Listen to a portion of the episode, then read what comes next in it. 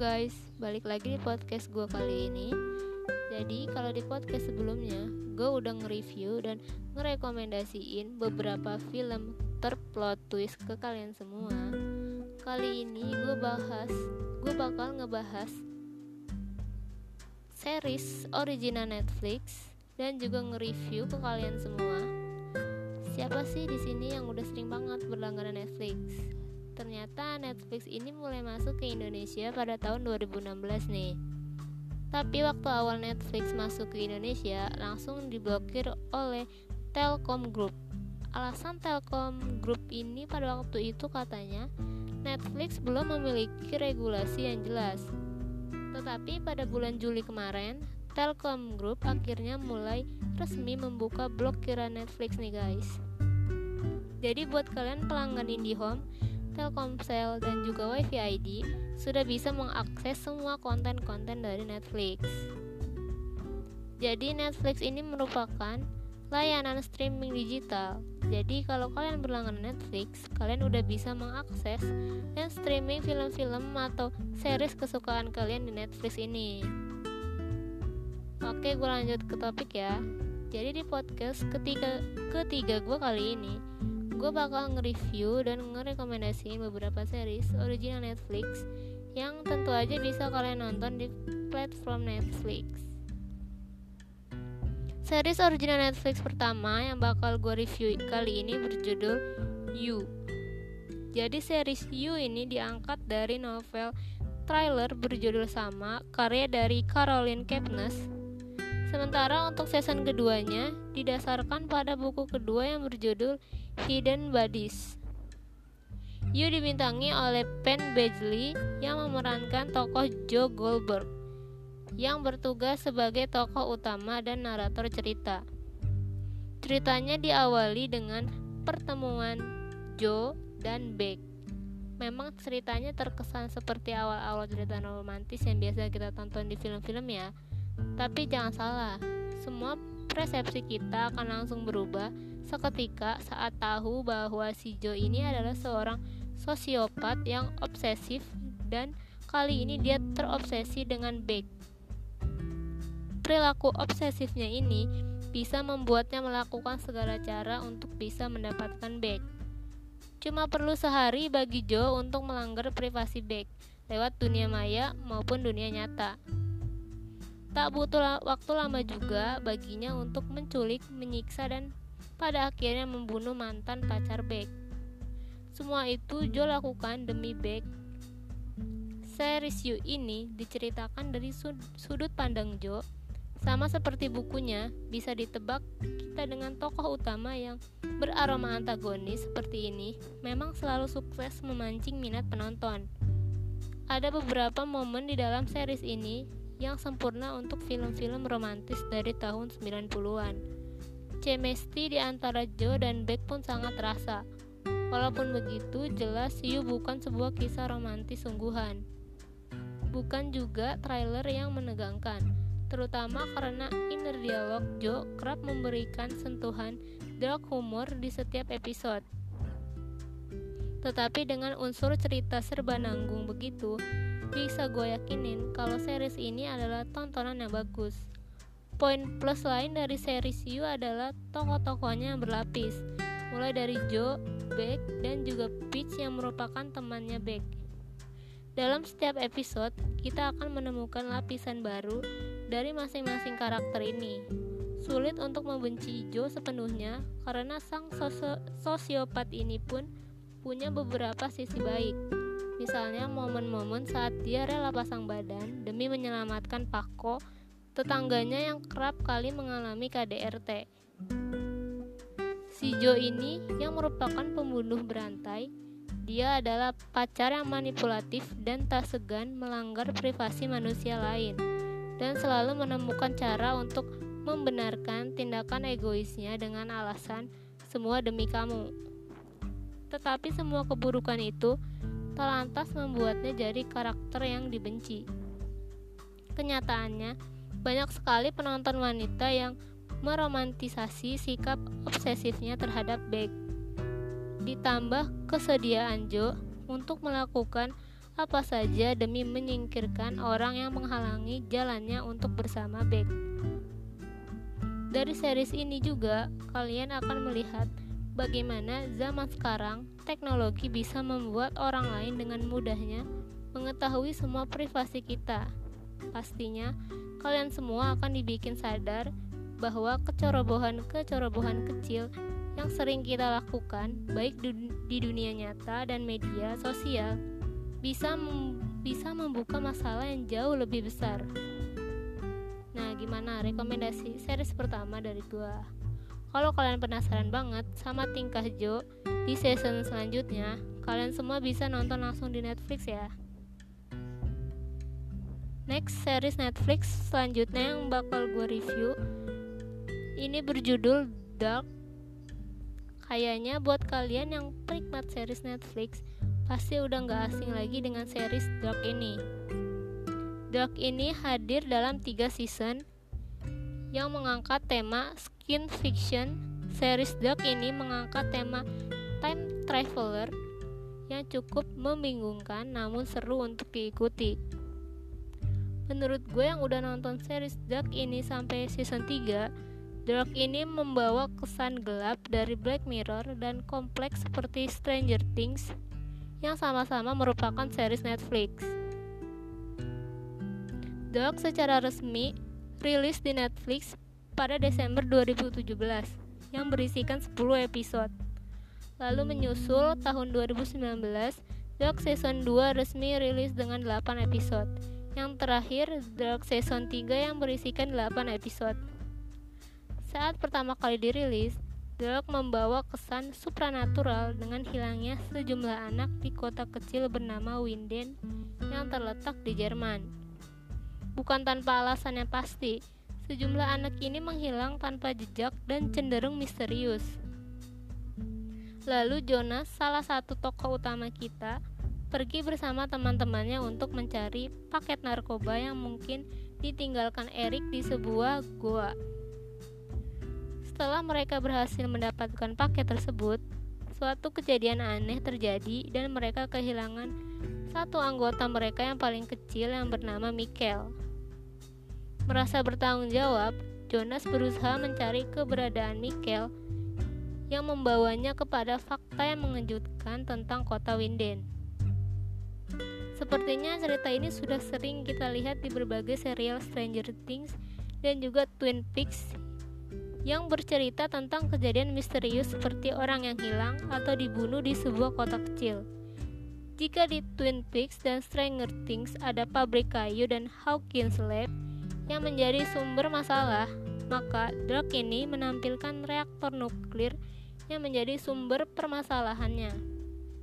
Memang polanya hampir sama, namun Dark ini menampilkan cerita beserta semua misterinya dengan berbeda. Seperti judulnya, Dark series ini memiliki setting tempat yang, digam yang digambarkan tampak selalu mendung, cocok dengan mood di semua pemainnya. Lanjut lagi ya, jadi anak yang hilang tersebut merupakan anak dari Ulrich Nielsen yang merupakan detektif di Winden. Peristiwa hilangnya anak Ulrich ini terjadi di depan sebuah gua misterius di tengah hutan.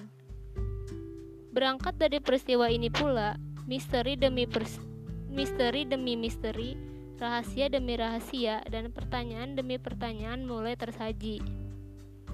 Semua sebab akibat dipertontonkan dengan alur maju mundur. Series Dark ini memfokuskan ceritanya pada peristiwa-peristiwa yang terjadi di kota Winden pada tahun 2019, 1986, dan juga 1953. Penonton dituntut untuk fokus panjang cerita berlangsung karena akan sering melakukan perjalanan waktu. Kota Winden sendiri digambarkan dalam nuansa musim gugur sangat cocok dengan situasi yang tengah meliputnya. Kota kecil yang hening dan kelabu memberi efek dengan misterius dan menegangkan. Nuansa tersebut juga mendukung hubungan antar karakter dari empat keluarga Keempat keluarga yang menjadi sentral cerita adalah keluarga Kanwald, Nielsen, Tinenman, dan juga Doppler. Sebagai orang terakhir yang melihat anak detektif Nielsen, Jonas dihantui rasa bersalah. Sekaligus penasaran pada sisi lain. Jonas juga berusaha mencari jawaban kenapa ayahnya gantung diri. Sedikit demi sedikit, sebuah kebenaran yang rumit dan menyedihkan pun menge mengemuka. Sedangkan Ulrich Nielsen yang gigih mencari anaknya terlibat dalam kejadian yang tak masuk akal. Peristiwa itu lalu akan menjadi kunci dari pertanyaan ke mana yang kemudian berubah menjadi pertanyaan kapan. Anak-anak itu menghilang dan siapa pelakunya. Bermula dari cerita kedua tokoh itu, penonton dapat melihat peran yang dimiliki setiap karakter, rahasia yang mereka pikul, serta koneksi keempat keluarga.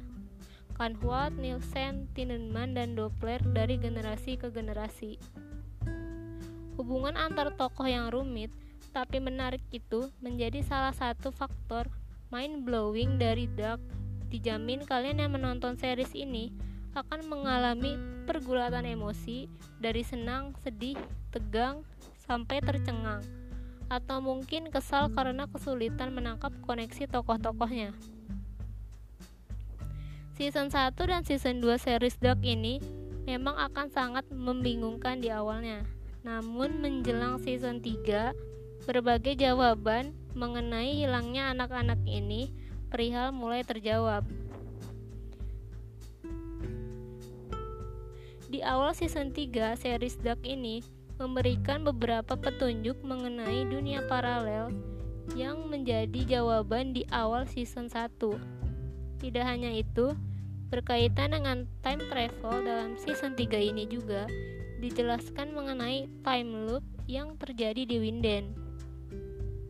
Wala walaupun cukup kompleks, di awal series Dark ini wajib banget kalian ikuti, terutama jika kalian suka banget konsep skin fiction yang kental dengan tema time travel.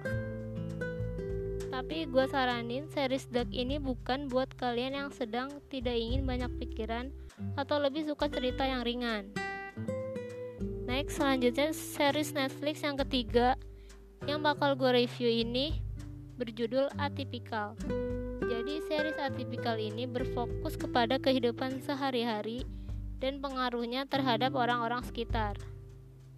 Series ini bergenre drama komedi yang sangat heartwarming dan menyentuh hati karena begitu dekat dengan kehidupan sehari-hari kita.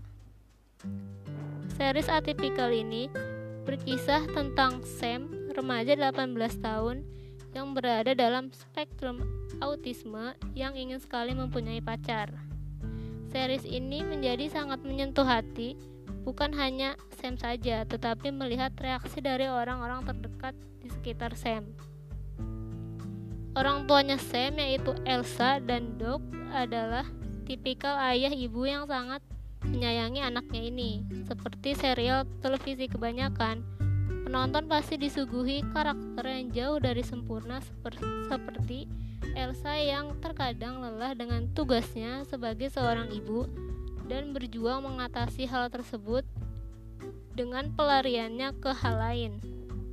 Hal ini bertolak belakang dengan Doc yang justru ingin mendekatkan diri pada Sam setelah hal negatif yang dilakukannya pada masa lalu.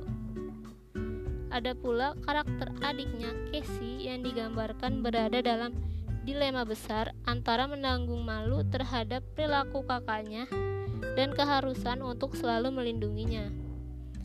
Dilema ini yang diangkat secara konsisten sampai episode terakhir ketika Casey mendapat kesempatan untuk pindah tempat tinggal. Set story antara Casey dengan pacarnya pun tidak kalah menggembaskan dengan karakter Evan yang kikuk. Sam juga punya teman baik di tempat kerjanya yang bernama Zahid. Zahid ini merupakan orang yang sangat komikal dan selain berhasil dalam menyeimbangkan suasana menjadi kocak, kisah Sam dibawakan dalam sudut pandang Sam sendiri dengan monolognya yang bernada datar dalam konteks dia sedang dalam sesi rutin bersama psikolognya. Bagaimana Sam bercerita pada Julia seakan-akan menaruh penonton dalam sudut pandang Julia dalam mengikuti setiap kegiatan Sam yang baru. Mulai dari bagaimana Sam mengutarakan keinginannya untuk punya pacar dalam episode ke-1 yang berjudul Antartika. Perjalanan karir perjalanan karir Sam menjadi semakin menarik ketika akhirnya ada wanita yang menyukai Sam apa adanya. Yang menjadi lucu adalah bagaimana Sam membuat daftar positif dan negatif mengenai Peggy, gadis yang sedang dekat dengannya.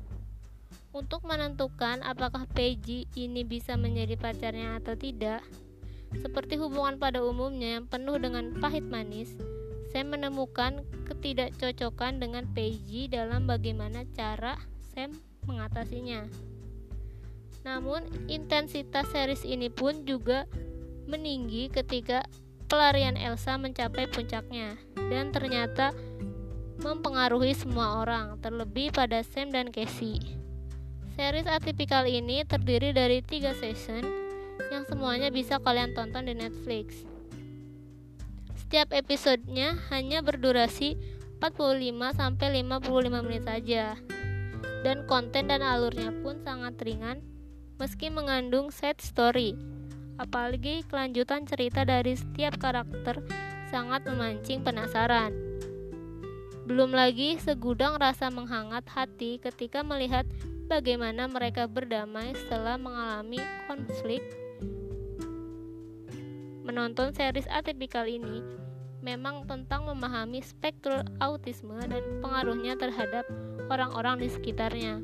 Tontonan ini sangat ringan dan ramah pada awam yang tidak memahami autisme untuk mereka yang familiar, apalagi memiliki kenalan atau bahkan saudara dan spektrum autisme ini. Pastinya akan menjadi tontonan yang sangat menarik untuk kalian tonton. Selanjutnya, series Netflix terakhir yang bakal gue review ke kalian ini berjudul The Umbrella Academy yang totalnya sudah ada dua season yang bisa kalian tonton di Netflix. Jadi The Umbrella Academy ini sendiri adalah salah satu serial superhero dengan pengemasan yang berbeda. Series ini melakukan pendekatan kepada keluarga. Jadi dalam satu keluarga besar itu mereka bersaudara dan memiliki kekuatan menjalankan misi untuk menyelamatkan dunia. Pada mulanya, The Umbrella Academy adalah sebuah komik karya Gerard Way. Jadi awalnya pada tahun 1989 dalam sebuah kolam renang yang tiba-tiba wanita tanpa kehamilan bisa melahirkan anak. Lalu kabarnya memang pada tahun itu telah terjadi sebuah momentum di mana wanita melahirkan namun tanpa melalui proses hamil terlebih dahulu. Seorang bilioner kenamaan kota tersebut yang bernama Sir Reginald Hargraves mengadopsi anak berjumlah tujuh ini dan dibawanya mereka ke rumah yang disebut The Umbrella Academy. Anak-anak ini diadopsi, namun ia diberikan uang santunan yang cukup besar kepada orang tua dari anak-anak ini. Kalian akan penasaran ketika waktu terus berjalan, dan dari semua superhero yang terpajang di rumah The Umbrella Academy ini hanya berjumlah enam anak saja. Lalu yang satu ke mana? Nah, buat kalian yang penasaran, silahkan tonton di Netflix ya. Mungkin itu aja series Netflix yang udah gue rekomendasiin ke kalian. Jadi buat kalian yang langganan Netflix, langsung aja ditonton nih. Oke, okay, see you on next episode ya.